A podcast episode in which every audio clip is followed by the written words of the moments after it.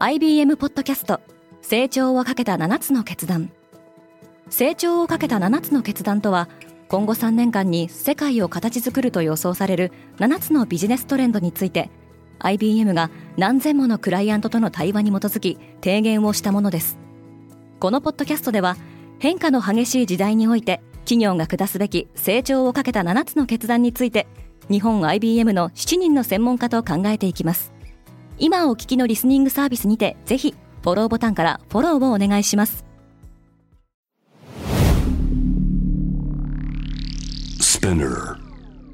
おはようございます。平野真由です。5月18日木曜日。世界で今起きていること。ハリウッドの脚本家組合のストライキはまだ収束の見込みが立っていませんが同じハリウッドでは全米初のストリッパーによる労働組合が誕生しようとしています。このポッドキャストデイリーブリーフでは、世界で今まさに報じられた最新のニュースをいち早く声でお届けします。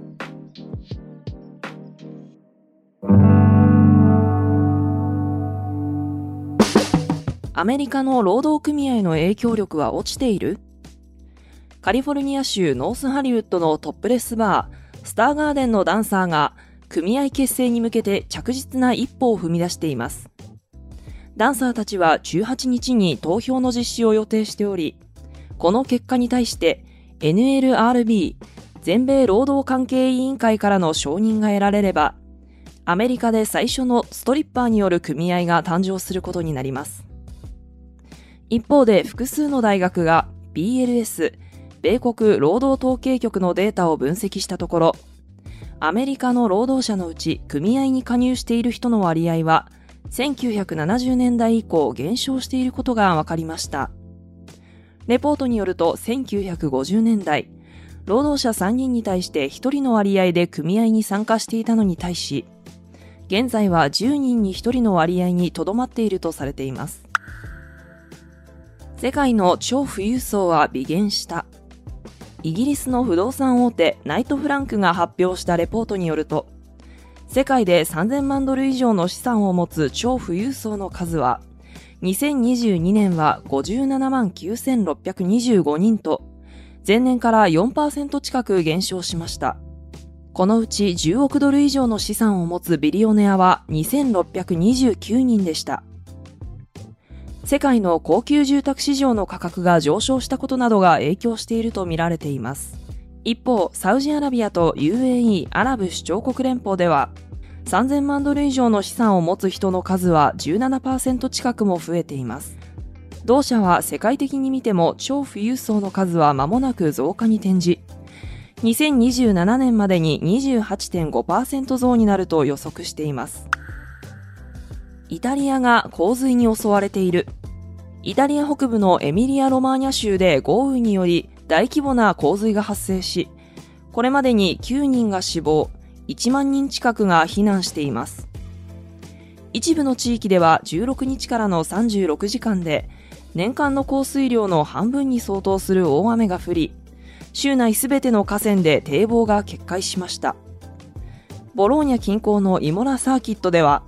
今週末にフォーミュラ1のイタリアグランプリが開催される予定でしたが、コースの一部が浸水したため中止が決まっています。イタリア北部は昨年夏は記録的な猛暑と干ばつに襲われ、冬も例年に比べて雨の少ない天候が続いていました。今後5年間、世界は猛暑に見舞われる。WMO 世界気象機関の事務局長ペッテリ・ターラスは記者会見を開き、今後5年間地球はほぼ確実に暑さが増すと警告しています。今年は4年ぶりにエルニーニョ現象が発生する可能性が高いとされていますが、ターラス事務総長は、エルニーニョと気候変動のワンツーパンチによって、地球の気温は未知の領域に押し上げられると述べました。また健康や食料の安全保障、水資源の管理をはじめ、影響は広範囲に及ぶとしています。WMO によると、ここ8年間は統計上で最も高温が続いた8年間だったとしていますが、実際に2021年には北米で過酷な熱波が発生したほか、昨年は中国、ヨーロッパも記録的な猛暑に見舞われています。詐欺で有罪確定のセラノス創業者、週刊へ。シリコンバレー史上最悪の詐欺と呼ばれた事件に新たな進展がありました。投資家を欺いたとして禁錮11年3ヶ月の実刑判決を言い渡されたバイオベンチャーの血液検査会社セラノスの創業者エリザベス・ホームズに対し連邦地裁は5月30日までに刑務所に出頭するよう命じました。ホームズは一滴の血液で200種類以上もの血液検査ができるとして投資を集め、アメリカの雑誌フォーブスの表紙などを飾りましたが、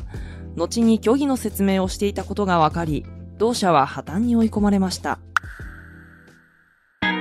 今、世界で起きているニュースをいち早く受け取りたい方は、デイリーブリーフをぜひ、Spotify、Apple Podcast、Amazon Music などでフォローしてくださいね。リスナーの皆様の応援により、デイリーブリーフは徐々に魅力的なコンテンツにアップグレードしています。これからもこのポッドキャストを周りの友人や同僚、SNS などに共有して応援していただけると嬉しいです。感想等はレビューでお待ちしております。そしてデイリーブリーフのツイッターが開設いたしました。ツイッターでも最新情報を発信していきますので、ぜひ概要欄をチェックしてフォローしてくださいね。平野真由でした。今日も良い一日を。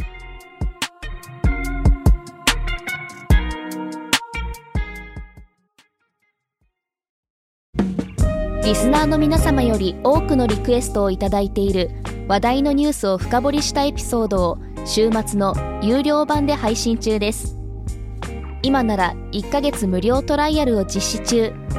詳細は概要欄に記載していますこの機会にぜひ聞いてみてくださいね。感想ご意見もお待ちしています。